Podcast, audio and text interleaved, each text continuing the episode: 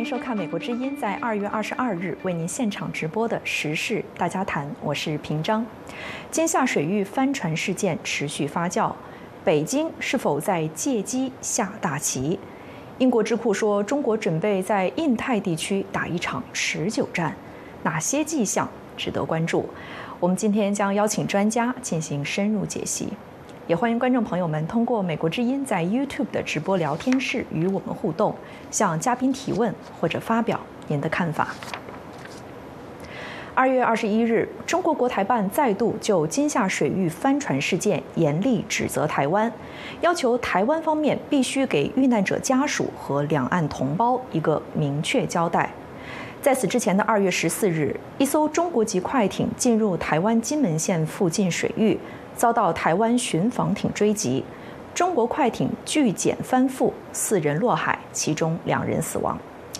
台湾方面表示，该船属于没有船名、没有船舶证书、没有船籍港登记的三无船只，而且闯入了台湾禁止水域。而中国国台办则批评台湾粗暴驱离大陆渔船，并称根本不存在所谓禁止、限制水域一说。随后，中国海警局宣布将在下金海域开展常态化执法巡查活动。二月十九日，中国海警对一艘金门观光游船进行登船检查。台湾方面表示，虽然这艘游船在航行中为了躲避浅滩驶入了靠近中国一侧的水域，但中方的做法制造人民的恐慌。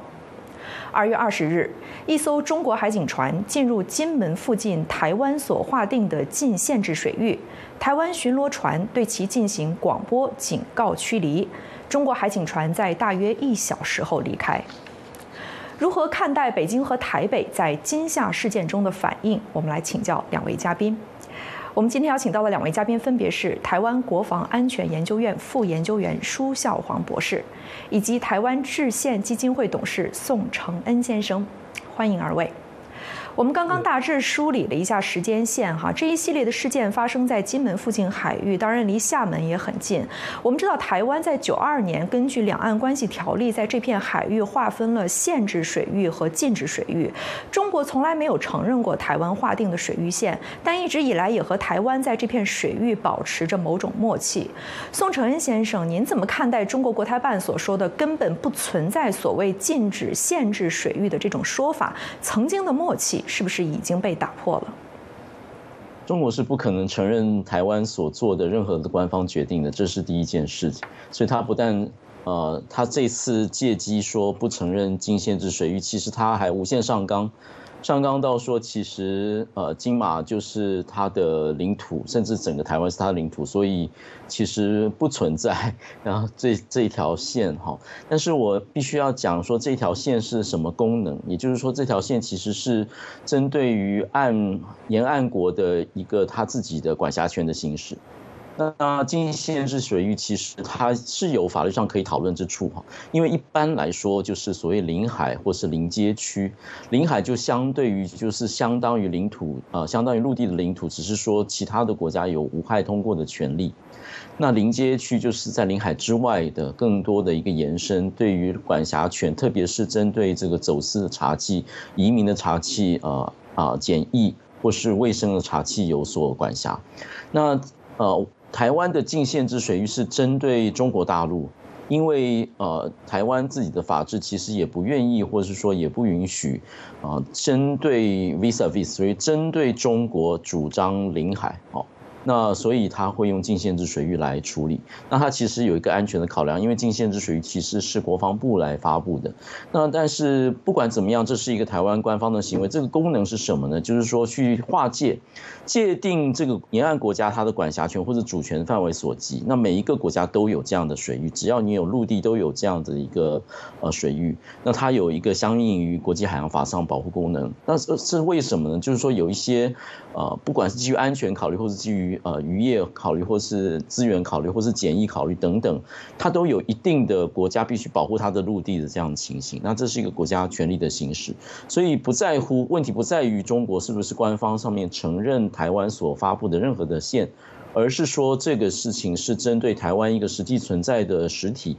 或是它是实际存在的一个权利，它必须要有所服从。那它这是一个正常的公权力的形式。所以禁限制水域的关键不在于说中国有没有接受，而是说台湾依靠实力可以来呃处理，可以来防卫自己的权利以及主权。是。嗯，那我想进一步来请教舒孝黄博士啊。现在一个比较大的争议点就在于说，即使是有这样的一条界限，中国的渔船过界了，那么台湾对于中国的渔船进行驱离，但是在这个过程当中，海台湾海巡署存不存在过度执法的这个问题啊？您在这个问题上怎么看？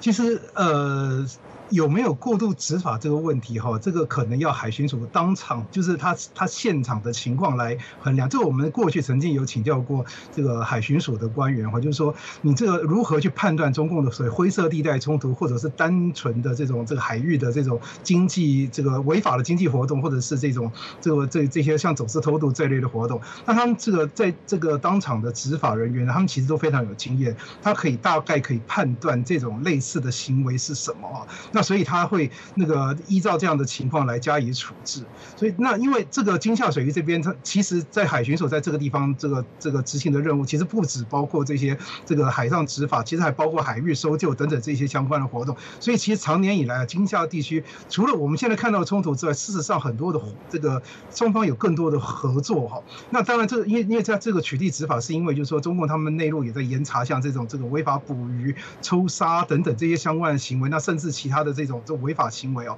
那中中方的这些这个违法的这些海上活动呢，可能会认为说你闯入台湾的禁限制水域呢，那中方的这个海警或公安他就这个也许就不敢这个进入这个台湾的这个海域来取缔。那这个地方呢，就由这个海巡署来执行这样子的活动。如果说你是在台湾海域有这样的这个违法的行为呢，那就加以这个逮捕，人船加以逮捕。那如果说是这个只是闯入呢，可能就是驱离。那这个当然就是要这个海巡署当场去去判断这样的行为。那根据海巡署的。统计统计哈，二零一六年到这个二零二三年哦，八零年间哦，在这个海域取缔这个大概有九千多件这种违法的事件，所以可见其实它这个地方的违违法这个这这些事件其实是很多，像。有一些除了这个捕鱼这些事情会影响到我们的渔民生计之外，像这些违法抽沙呢，可能也会影响到这个国土保育哈。那所以这些都是非常严重的问题。但是除此之外哈，其实在这个地方海域的救援活动啊等等哦，就是像这个这个两这个双方的这个船只在海上，如果说遭遇到事故，可能这个搜救方面，其实我们也执行了相当大的这种人道的这个和这个这这些的救援的活动。所以其实双方在这个地方是有很多的合作是存在的。嗯，所以说在过去历史上来看，其实两岸双方在这个区域都有很多过界的行为，也有一些默契。但是这个默契现在为什么被打破了？我想继续来请教舒博士，您觉得北京和台北是否各有考量？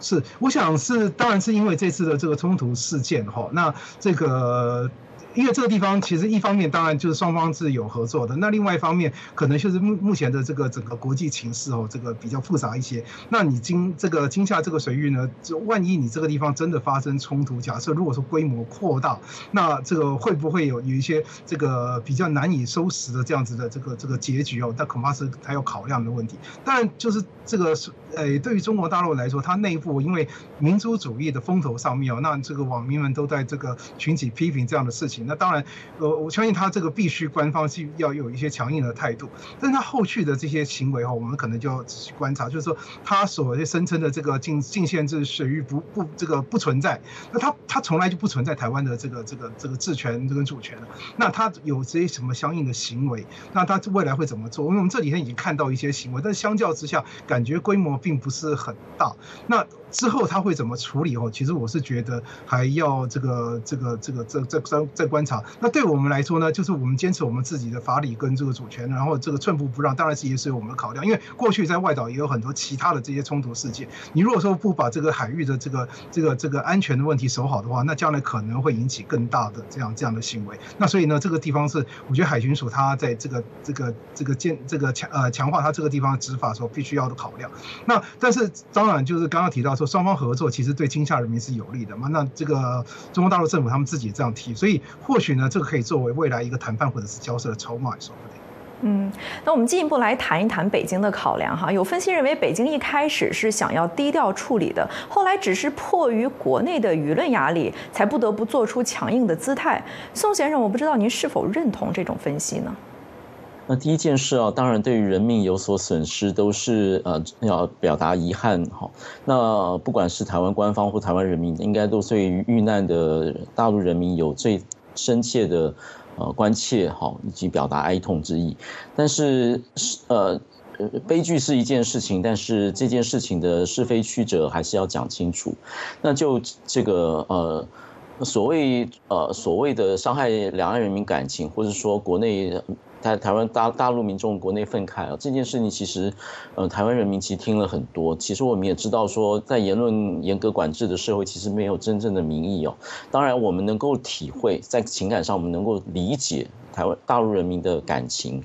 但是。我们必须要深究一下，到底造成帆船以及两名不幸的这个人员溺毙这样的直接原因是什么？是不是跟直接跟海巡署、台湾海巡署的执法行为有关？那必须要说，直接的因果关系是这个他在啊船在这个操控的时候，特别是逃逃跑的时候，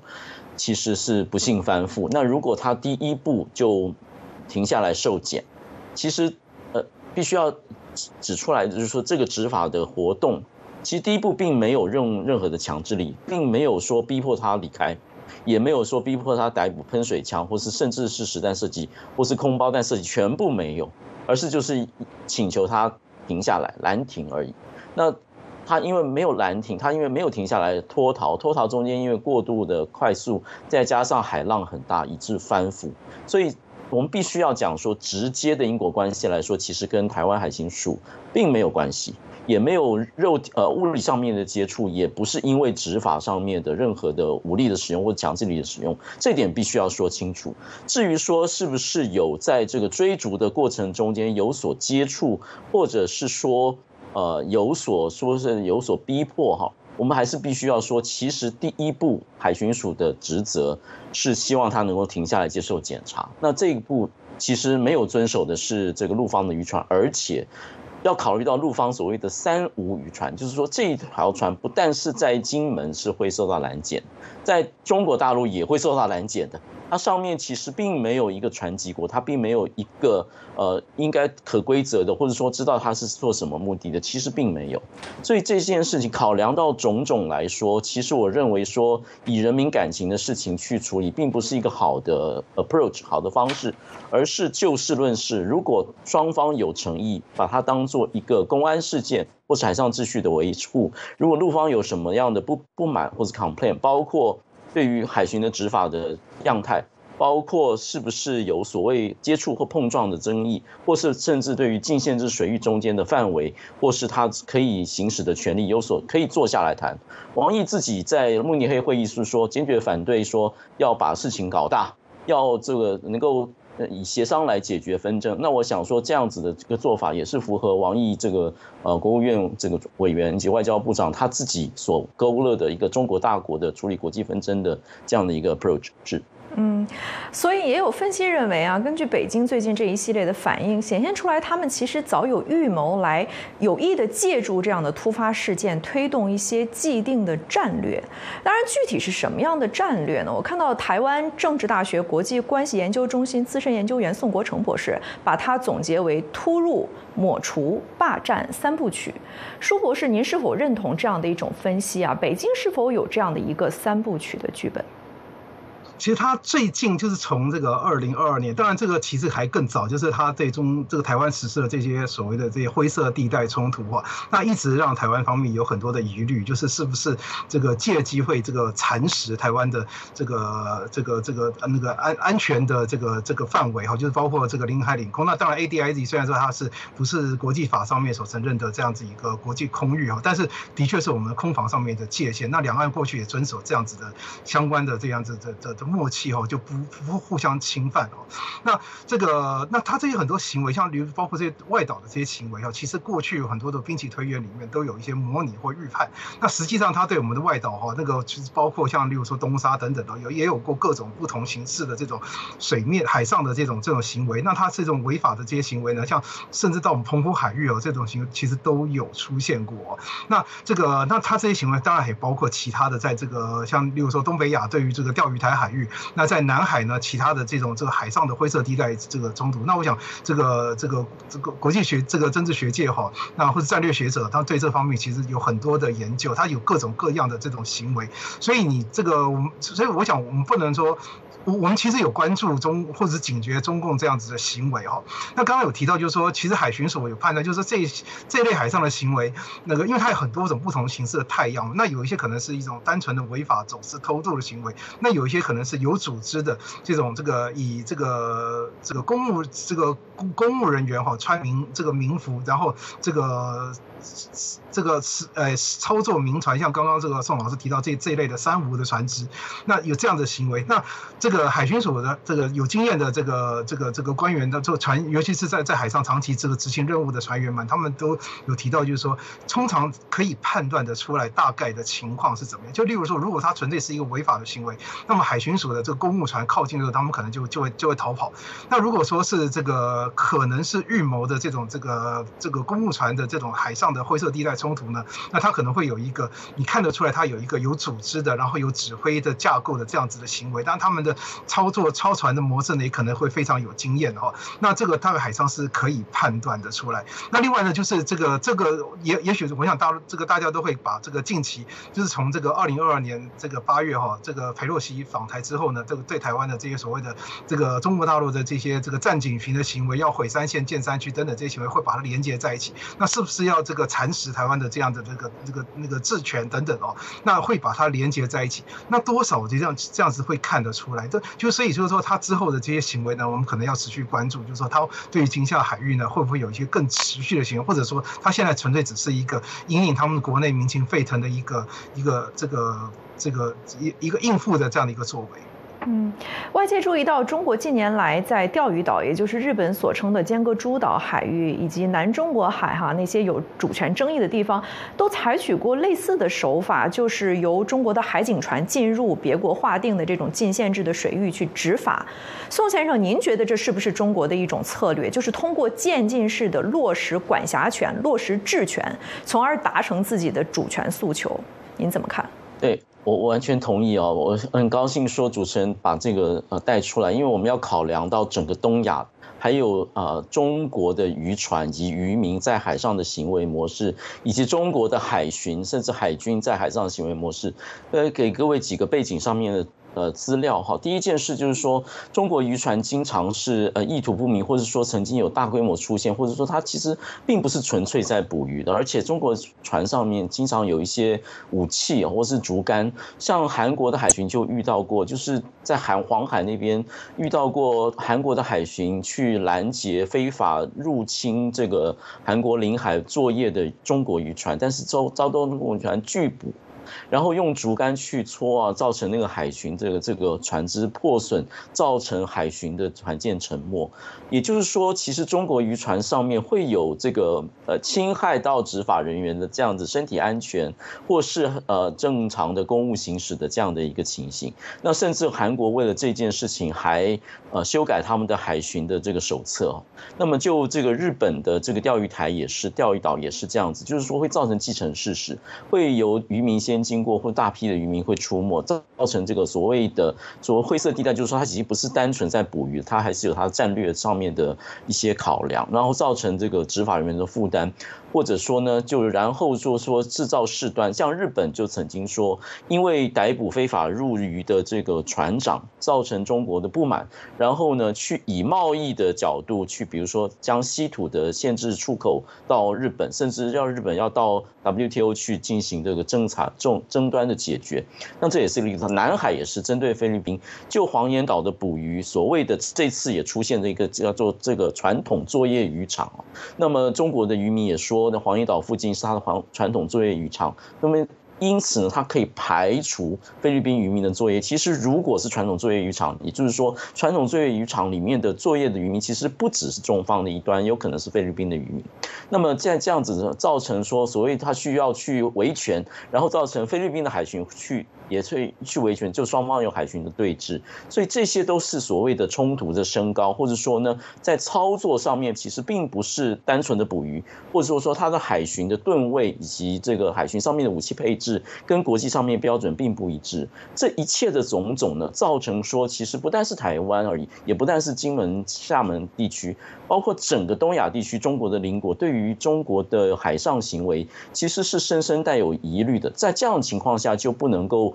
单纯怪说这些东亚邻国认为说中国的背后啊，他的想法或者他的目标。他有一些安全的考虑，有些战略的考量，就不单纯，就不能够完全怪说，呃，经与他中国对手的这些国家是。嗯，而且其实反过来，对于中国的渔民也会有一定的伤害哈。我们看到中国的这种策略，给台湾以及那些跟中国有主权争议的国家，其实带来了新的难题。我看到有分析说，中国的这种渐进式的改变台海现状的做法，其实会让台湾更难办。舒博士，您是否认同这样的分析？是，这诚如刚刚这个宋老师所说哈，就是他的这些这个海上的灰色地带冲突，给这个东亚国家哈，这个从东北亚、韩国、日本到这个台湾哈，到这个南海地区，特别是像主角生所的这些这个越南跟菲律宾哈，那造成非常大的困扰。因为他的这些海上的这些这个这些行为哈，那包括有各种各式不同的太阳哈，那他为了这个就是尽可能避免这个有解放军直接出动，那造成一些这个困扰，因为这个。毕竟解放军海军它是这个西配武器，那它是执行作战任务的，那可能会这个对其他国家认为说，那你是不是要跟我在进行一场海上的作战？所以呢，他使用这个这个武警呢，或者是其他的，甚至根本就是这个穿着这个民民服的这个这个公务人员哈，那执行这个呃这个驾驶这个渔船哈，执行这种所谓的海上的这种骚扰的这种行动。那这个包括骚扰这个这个其他国家的这种这个公务船或者是海上像军舰等等哦，或者是。进入这个敌别别的国家的这个领海等等等等这样子的灰色，这种所谓的灰色地带的这些行为，那当然就对于这个周边的国家呢，造成一些非常大的这个困难哈，因为它这些很多船船很小，你可能这个难处理，但是有些船也很大，那它有一些这种大型的这种这个公船，它最大的这个公这个这个这个那个海警的这个船呢，可能到八千吨，它甚至有就是这个解放军海军这个退役下来移交的这个军舰哦，交给这个这个海警使用，那这个。当然，这些船呢，当然都是大型的船只，但动力啊什么各方面其实都都算是这个相当不错。那可能对于这种，比如果是比较小的这种这个其他国家的这个这个海巡的船舰的话呢，可能就会造成一些这种困扰。那另外就是它这个本来这些外岛的行为，其实长期以来对台湾来说一直都是困扰，因为我们都会担心，就是说，那这个中国方面呢，对于我们的外岛，因为这个长期以来这这些相关的这个这个两岸的这些这个武装冲突等等，虽然说这近年来这些武装冲突有比较。趋趋缓的这个趋势，但是这种海上各种不同形式的对我们外岛的这些骚扰，对我们守军的骚扰，对于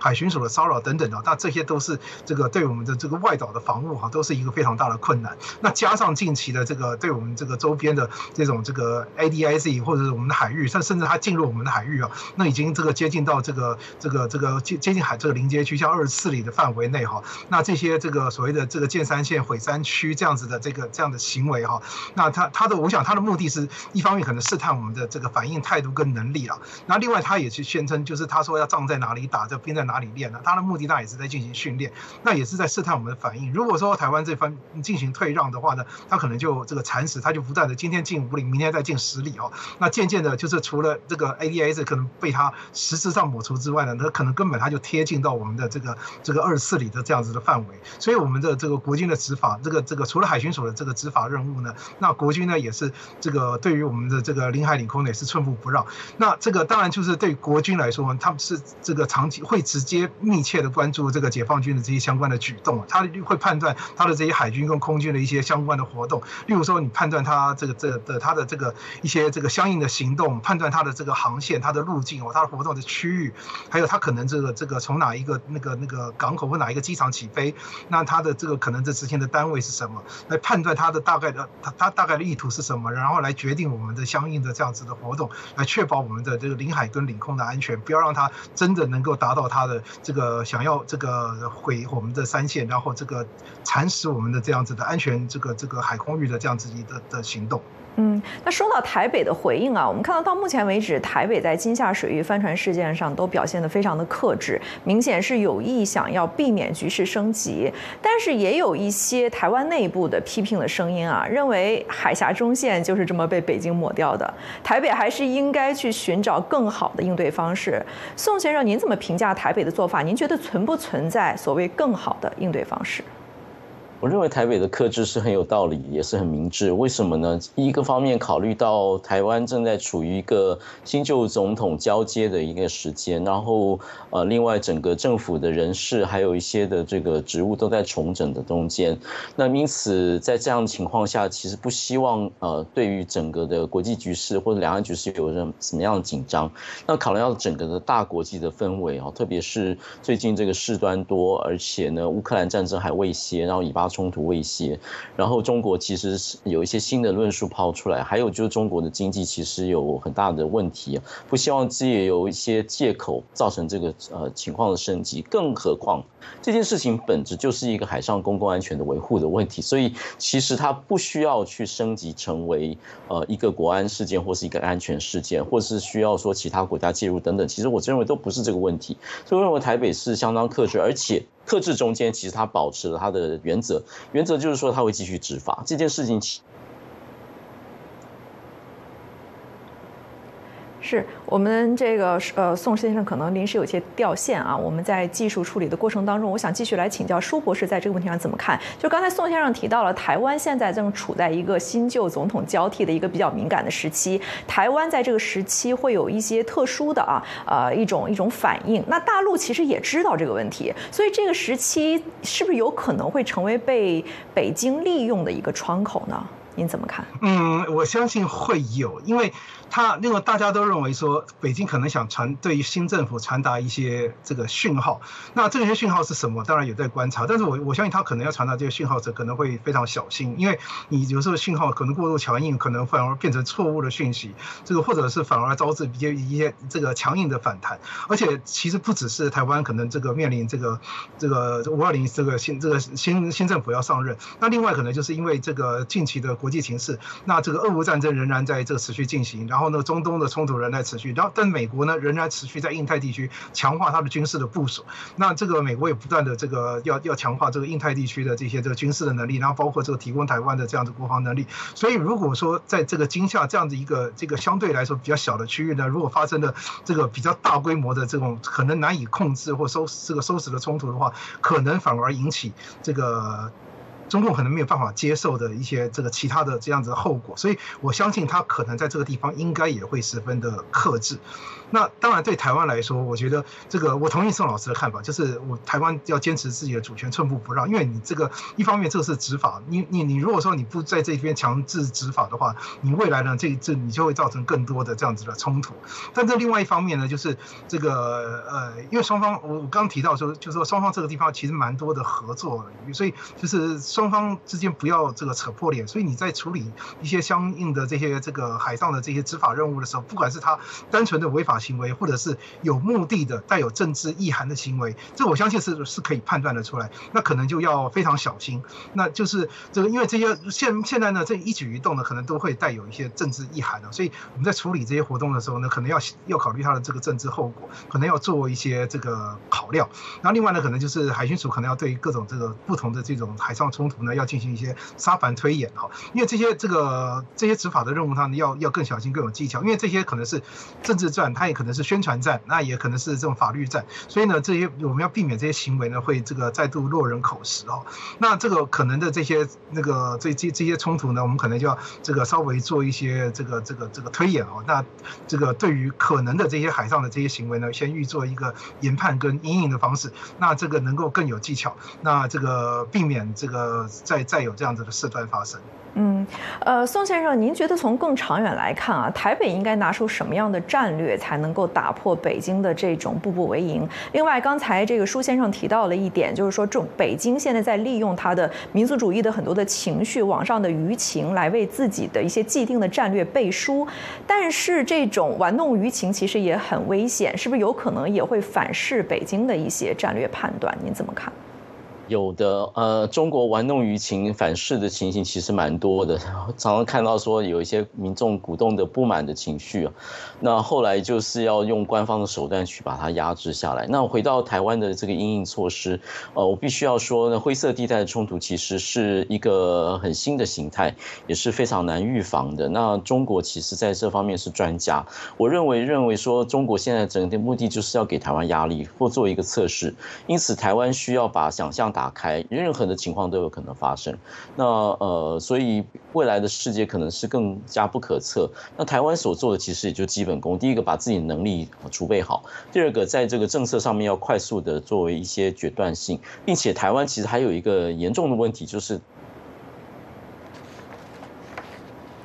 是我们有一些 YouTube 的网友也在节目的过程当中在给我们留言啊，其中一位叫做花花蓝的 YouTube 的网友说，那一片一直以来都是中华民国的实际管辖水域，现在中共国的海巡船却堂而皇之的执起法来，中共的手撑得太长了。还有一位叫做五更琉璃的 YouTube 的网友留言说，下大棋那就是雷声大雨点小，中共一直以来都是这样，除了对付自己的老百姓是光速处理。对外基本就是不了了之了。那非常感谢这些网友的留言，也非常感谢舒孝黄博士和宋承恩先生在这个问题上带给我们的分析。谢谢二位嘉宾在节目中发表的是个人观点，并不代表美国之音。稍后回来，我们将探讨中国是否准备在印太地区打一场持久战。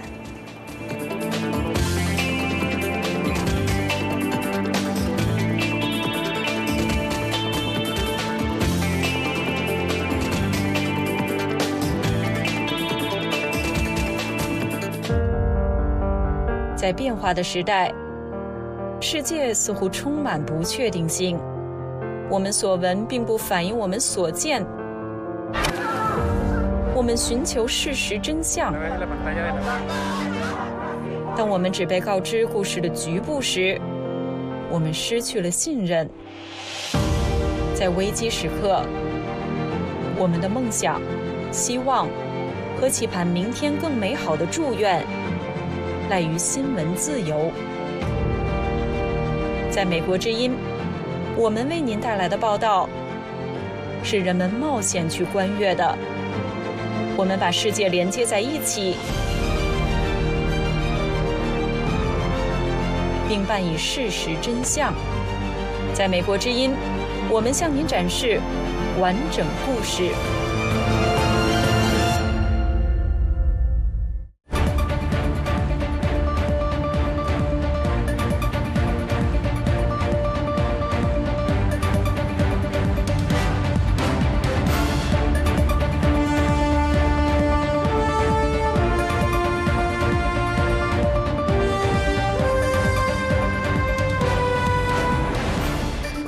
您正在收看的是美国之音在二月二十二日为您现场直播的时事大家谈，我是平章，也欢迎观众朋友们通过美国之音在 YouTube 的直播聊天室与我们互动，向嘉宾提问或者发表您的看法。英国智库国际战略研究所二月十三日发布二零二四军事平衡年度报告，报告指出，中国借鉴俄乌战争的教训。意识到未来在印太地区的战争将会是旷日持久的消耗战，并且为此展开准备。那么，究竟有哪些迹象显示中国准备在印太地区打一场持久战？台湾以及印太国家应该如何应对？我们来请教两位嘉宾。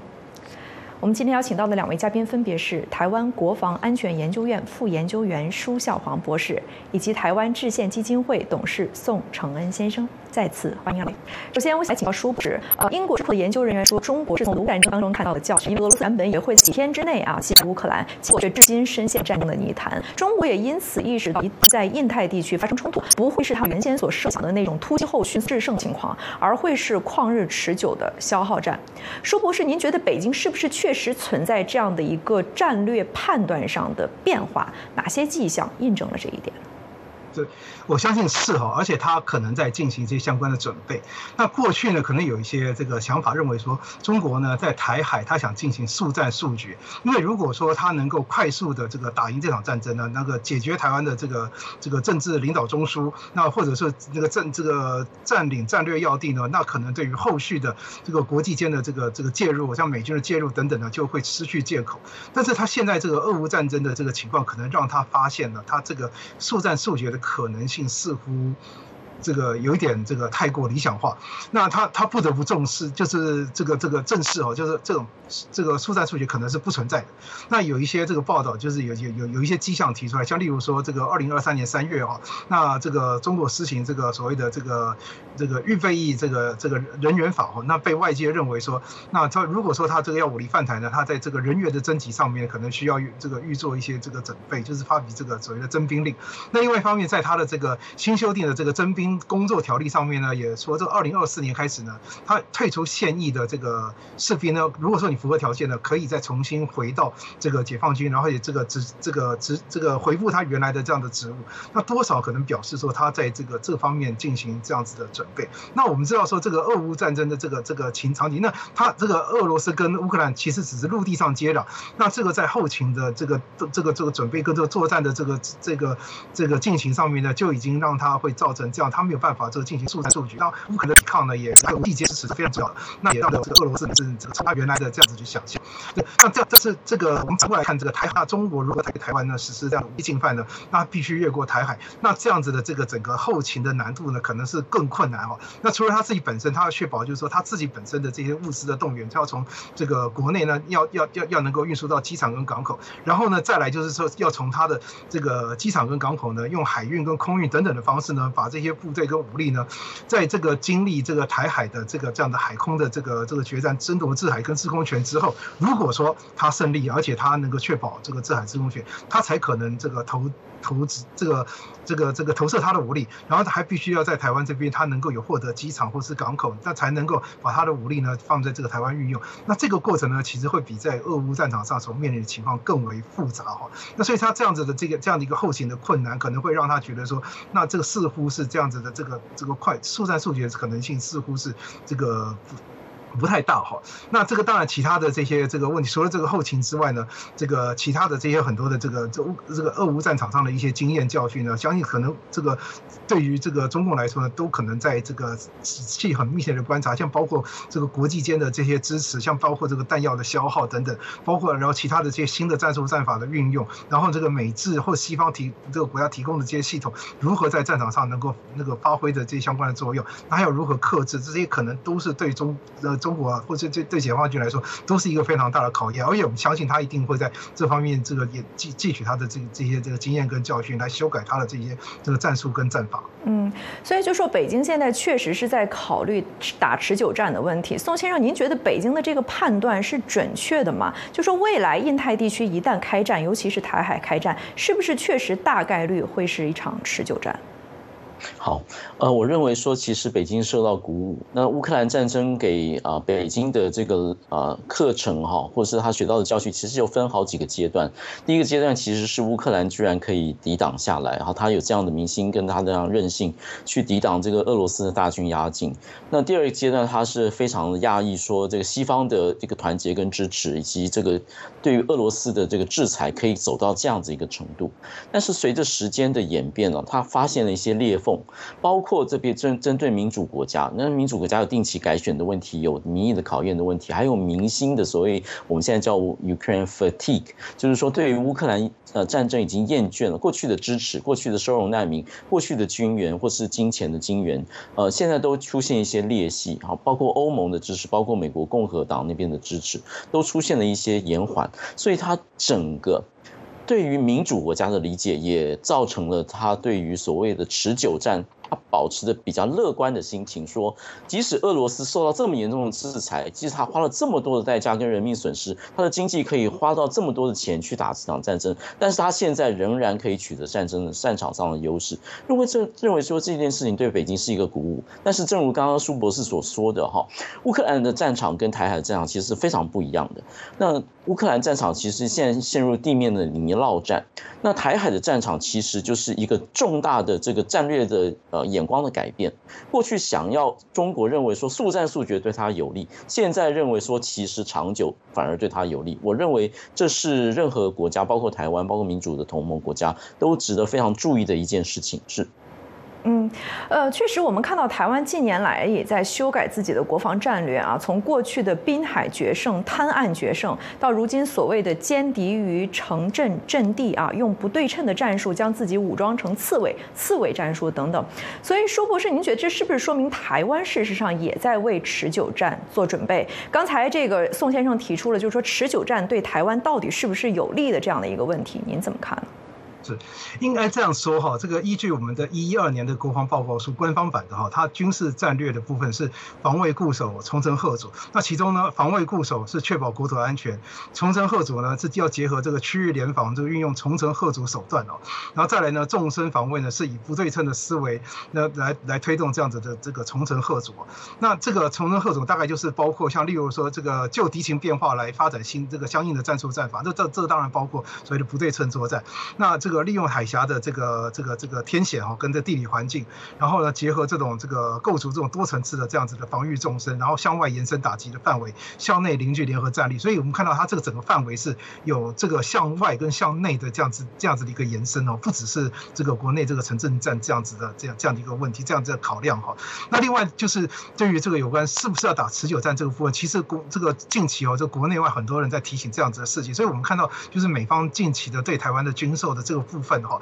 还有加上我们这个国军的一些这个新的这些国防自主的采购这些部分哈，也有一些这个变化，就是我们看到是弹药的采购啊有大幅的增加，像包括说这个近期像这个防空飞弹啊等等的这个反舰飞弹，那这个尤其是延程型的，像这个例如说这个防空的这个天宫三型飞弹，这个这个这个岸基的像雄雄风这个雄风三型飞弹等等的，它的这个延延长射程的这一类的这个武器，然后呢短程的这个防空飞弹呢也在采购中，另外那个美方也在出售。我们这个像除了这个无人机、这先进战机跟战车之外呢，也有包括一些这个像这个弹药，像例如说这个暗制的这个这个反反舰武器，还有等等其他这些相关武器。那这些都是提醒台湾，就是说你可能会面临一个持久战，像乌克兰这样子的问题。所以呢，你的这个弹药储备必须增加。那除了弹药储备之外呢，其他可能跟这个强化这个作战韧性跟这个打持久战，当然还包括其他的东西，像例如说我们的这个后勤的这个能力，那这个武器装费。的这个维持妥善率的能力，所以我们现在近期看到很多的军售，其实是包括这个提升这个武器装备的性性能哦，并不只是说卖一些这个新奇的武器装备、先进的武器装武器装备给台湾，那包括就是性能的提升，然后这个这个零附件的这个维持等等哦，那这个跟作战的韧性的这个提升是都有帮助。那另外其呢，其实还包括像例如说指挥管制的能力。那我们看到这两天最新的军售是这个提供台湾的这个直直管的这些相关的这些这个升级的这一些一一些。评估，那这可能是为未来的这些我们台湾的这个指挥管制的这个这系统的升级做一些准备。那其他可能还包括作战韧性啊等等这些相关的问题。那然后另外呢，我觉得他这个美军他其实也会希望说能够快速的这个应这个介入这个台海地区，避免这个这个解放军可能会速战速决，造成基层事实等等。所以他在这个印太地区的武力投射能力其实也都有相应的增加。那我想这些这一切都是其实都是在为这个解放军在周边可能的这种这个行为跟他的这个。呃武力扩张的行动做做做准备。嗯，可能持久战未必是美军最希望的，但是我们确实也看到美国的政策界最近对于和中国打持久战这个问题有了更多的讨论。比如说，约翰霍普金斯大学基辛格中心的一位国际政治专家雷曼啊，在去年底的时候就出版了一本书，叫做《为持久战做准备》。那这本书接受了美国国防部的资助，说明在某种程度上也反映了美国政府内部的一些思考。他在书里面就提出啊，持久战的胜负取决于三个核心要素：国家。的军事效能和适用性、社会经济实力和弹性，以及联盟管理和大战略的健全性。他认为，从这三个要素来看，美中如果打持久战，美国获胜的概率更大一些。宋先生，您怎么看待美中在持久战能力上的对比？好，如果这个是美国的战略呃 circle 战略圈的思维啊，其实非常值得中国思考，因为中国战略圈其实应该所得到的 assessment 就他们评估跟美国是很不一样的。我相信中国方面认为现在可能在密切观察说持久战是不是对他们自己有利，考量到另外两个呃新的因素，就是民心厌战，民主国家的心，还有台湾人的民心厌战，还有就是和。威胁的这个因素，其实是刚刚各位所没有提到的，也就是说，在乌克兰战场上，俄罗斯威胁使用核武，造成说，呃呃，北约是不是要把所谓 boots on the ground，就是派兵去呃支援乌克兰哦，其实是有非常大的疑虑。还有对于使用核武这件事情，是由整个掀开来讨论。如果美国是这么看了，就是说必须要指出未来要努力的方向，包括社会韧性。包括整个啊全民动员的部分，还有就是所谓的 alliance，就是盟邦的支援。台海的战争有一个非常重要的关键，就是台湾不可能自己单独面对中国而能得胜。即使是以 CSIS 的兵推来讲，在这样最热最呃严酷的情形下，四十七十几天，如果没有外援，因为台湾是海岛的国家，如果没有空优，如果没有海。海港的这个畅通，如果没有国际的援助，就算物资的援助或是能源的供给的话，台湾是无法进行持久战的。这件事情是一个非常重要的关键。因此，美国那个报告如果反过来看，是说指出来说，如果要守住台湾，如果要守住这个民主的这个第一块版图的话，那需要做什么？那国际上面的支援会非常重要。那台湾如果说，把自己的资源投入不对称作战，那海空优的部分就必须要有盟邦来帮忙，而且呢，必须要有非常坚决的、呃，很清楚的去摧毁那个敌人在这边建立滩头堡或者是掌握海港这样的行动，让海港能够畅通。我觉得这个是台湾是不是能够 survive 或者是能够支援一个持久战一个非常重要的关键。嗯，是，呃，外界也注意到中国实际上有一些特殊的制度，或许会让它在持久战当中获取特殊的优势，比如说军民融合制度。舒博士，您如何评估军民融合制度对中国战力，尤其是持久战战力的影响？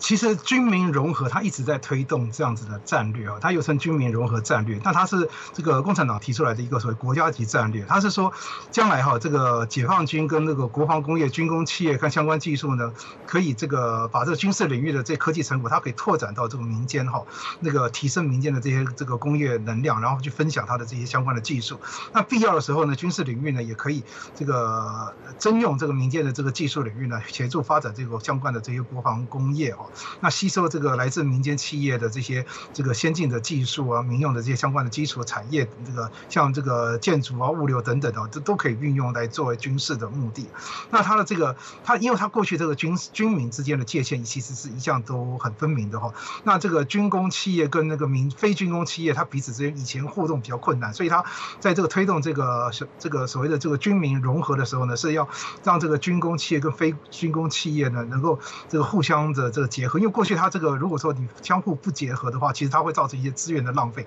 那这个跟西方国家，就特别像例如说美国，那它这个很多的这种这种大型的这个军工厂商，就是它本身自己本身都是民间企业，所以它能够很很这个灵活运用这些民间的资源，这个情况是不太一样的。那另外就是中共它在这个这个作战动员上面，它一直都在考虑这种所谓的民力的动员哈。那像包括像这个它的运输能力，刚刚我们在讨论到就是这个中共这个跨海这个登陆这样子的问题，如果如果说他他自己本身，我们现在看到他也这个投射的能力是在增加，但是这些东西至少在目前哈，他这个投射武力这个的部分可能还很有限的。那这个所以短期内呢，你要说这个中共他会不会在这个这个很短的期间内这个发动对台冲突？我觉得这个可能性不是那么大。那所以他这个如果说他这个要这个在这这个比较短的时间内发动这样子的这个大规模的这种这个跨海的这样作战呢，他这可能民间的这些这个运输的能力，像包括这个民用。的运输机，这个可能货机或者是民间的船舶的征用的，可能这个就很大。那已经有很多的研究显示，这个中共其其实它有一个这样子的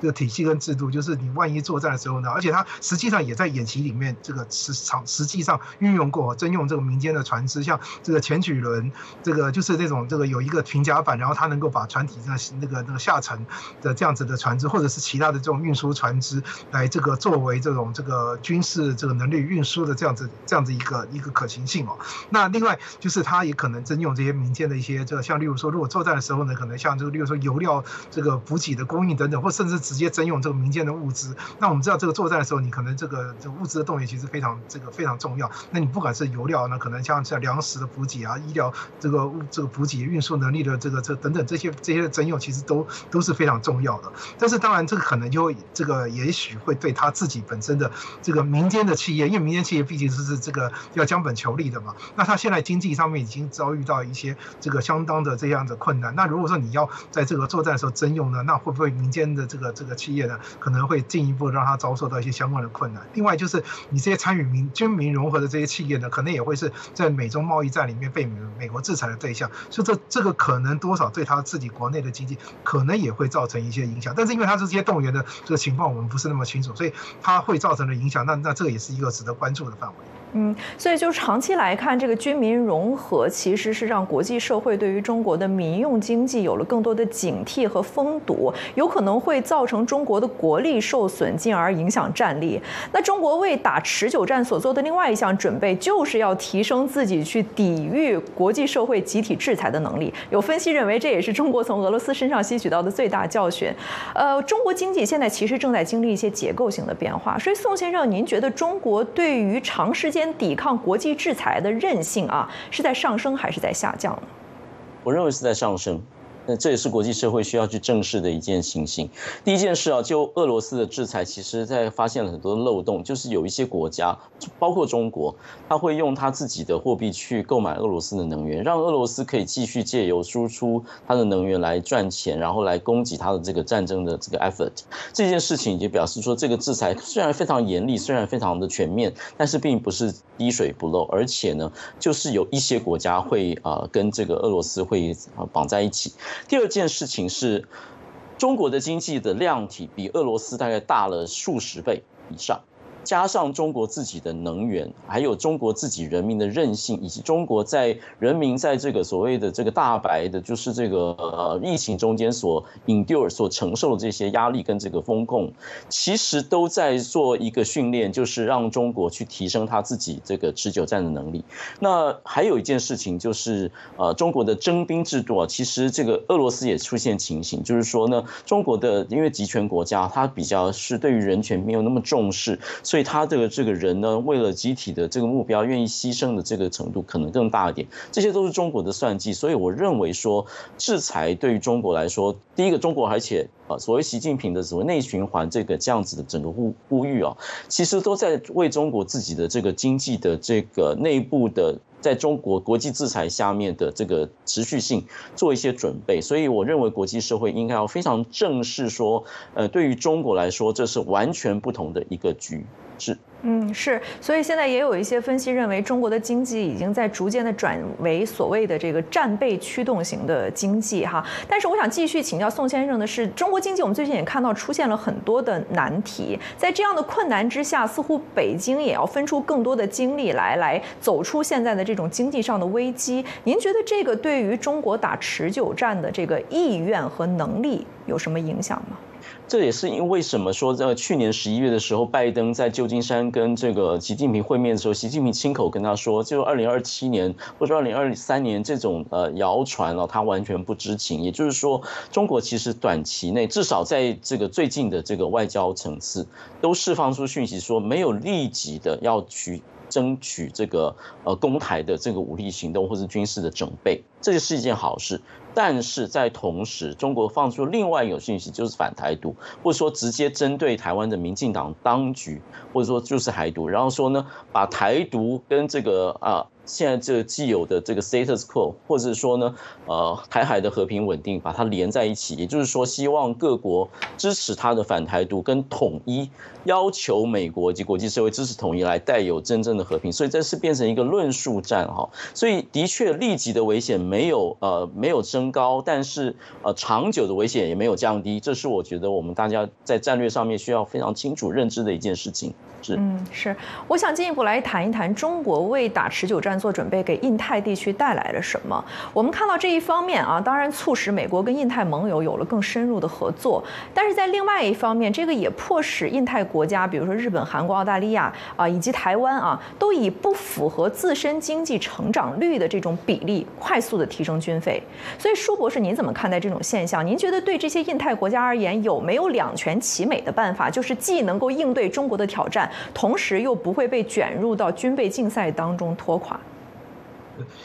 呃，陈如主持人刚刚说哈，这个美国跟印太地区盟友啊，这几年其实他非常强化这个很多的这种这个联合演习哈，那包括双边的跟这种多边的演习。那这个一方面呢是就是强化他们彼此之间这个直管这个通勤的能力的整合。那另外一方面呢，美军非常强调所谓的这个相互操作性哦，就是你万一作战的时候呢，第一个你彼此之间的能能够达到同等级的这个战备的能力。那第二个呢，彼此的装备、武器系统等等可以互相操作。我们前两天才看到一一张照片，是美军的加油机为日本自卫队的这个 F2 战机进行空中加油啊。那另外呢，前前阵子的演习，我们也看到，就是这个日本的这个这个这个从它的这个直升机母舰上的这个直升机呢，降落在美国海军的航空母舰上。那这个可能超牵涉到很多很细致的一些操作，像包括这个语文的这个这个互通，然后包括这个指挥的这个这个这个方式的这个相互的这个这个互通，然后包括这它的后勤这个彼此之间在舰上的这些后勤的。这个这个整合等等哦，那这些其实都非常重要，而且要经过这个这个非常进一步的多多次的演练。那美国认为说，这个对于未来这个强化印太地区这个国家对于这个周边情势的这个应变能力哈，是是非常有帮助。就是你万一这个地方有事，可能是一个必须要联合这个国际间共同这个这个这个这个直这个反反应的这样子一个行为的时候呢，那你这样子这个这些国家彼此彼此之间的军队呢，它能够快速的这个在这个相应的海域。呢进进行一个联合作战行动，而不需要这个太长的这样子一个一个准备时间，那这个是非常重要的。那另外一方面，我是觉得印太地区可能需要强化很多的合作，那这个也包括可能像例如说这个一些情报上面交换，这个是可能已经在台面下已经都在进行了。那还有包括某些程度的交流，那甚至可能包括像刚刚提到的这些国家的一些直管通勤的一些一些合作等等的。那情报交流我觉得是非常重要，因为这个这个近期这个这个美国强调所谓的这个这个 deterrence by detection 哦。就是这个情报贺主哈，就是我。对于周边的这些这相应的这些活动呢，就完全都能够掌握，避免这个敌方呢借机会呢有进一步的蠢动这样子的机会。所以这个情报的这个交流跟合作其实是非常重要。那当然，那个美军在这个地方可能要扮演一个他的领导角色。那先先强化他这个地方的这个这个军军备的这能力。那包括这个海空军、陆军跟这个陆战队一些题材。当然，我们现在也看到，像美国已经推动了大概三四年的这个所谓的这个太平洋贺主倡议哈，这个强化在印太地地区的这个军事的这个这个作战能力跟跟部署啊。那因应中国中中国的这种这个 A to A D 就反介入区域拒止这些相关的威胁，那另外可能就是他在提供这个印太这个国家这些弹药跟这个装备的这个速度可能要加强，那这个包括我们弹药储备等等这个部分。那我觉得一个最重要的部分是可能他对台湾的这些合作，因为台湾毕竟。不是美国的这个正式盟国，所以很多的这些合作其实都排除在外。那所以呢，相信相较之下，台湾的这个作战准这个能力跟准备呢，那在美军的这个标准里面呢，是不是达到一定的水准？我觉得这个地方可能是需要有讨论的空间。另外呢，在这个指挥管制的这个这个部分呢，有没有可能进一步的合作？那另外可能很多台湾这边疑虑的部分呢，那像这个这个美美方一直在强调就是所谓的不对称作战等等，可是台湾可能也可以要这个比较担心的很多问题，像例如说我们现在应灰色地带。冲突，那海上的这些冲这个这个这个冲撞的这些行为等等，还有这个我们的国防上面比较容易受损的问题，像例如说这我们担心机场这个容易这个这个遭到这个攻击，那我但是我们的新一代的这个这个我们能够获得像 F 三十五 B 这样子，就又具有第五代战机能力，然后又这个能够这个短场起降，然后这个在万一机场被摧毁，它仍然能够持续的进行这个这个海空又这样这样这样作战等等等等哦，这些这样问题可能都都需要这个这个。台湾跟美国方面有更进一步的这样子的这个讨论跟强化。是我们有一位叫做汤尼哥的 X 网友啊，给我们留言说，一旦出现持久战的状况，最受害的是台湾的百姓，其次是远赴重洋的海军们。对于大陆来说，即使军力再差，在家门口消耗，恐怕也可以持续相当长的时间。就是不知道相关方可以有多大的决心和毅力。那宋先生，刚才您提到，如果一旦是台海打了持久战，台湾方面非非常需要国际社会的这个长期的支持，所以您觉得怎么看待国际社会的这个决心啊？还有如何维持一个长期的毅力？那在这其中，您觉得美国应该发挥一个什么样的领导力呢？第一个啊，我会奉劝大家不要小看了中呃台湾人民的自己的韧性以及要保卫自己民主的决心。台湾的民主是许多人呃杀头流血而争取而来的。那我们即使民民主的体制目前看来很散漫，或者是民众有很多元，其实台湾人民根本上是爱自己的国家，并且爱自己的制度的。第二件事是国际其实针对台湾的重要性，目前正在不断的觉醒当中。美国当然是其中，美国也不是唯一。现在反而更显著的是台湾的其他国家，包括日本、韩国、包括澳洲以及印度等等对他们的支持，这是前所未有的呃空间。是好的，非常感谢舒孝黄博士和宋承恩先生今天参加我们的节目。嘉宾在节目中发表的是个人观点，并不代表美国之音。明天的时事大家谈，我们将讨论北京是否乐见对乌援助渐趋枯竭。北京起草民营经济促进法，民起的问题是缺少一部法律吗？以上就是今天的全部内容，感谢您的收看。再见。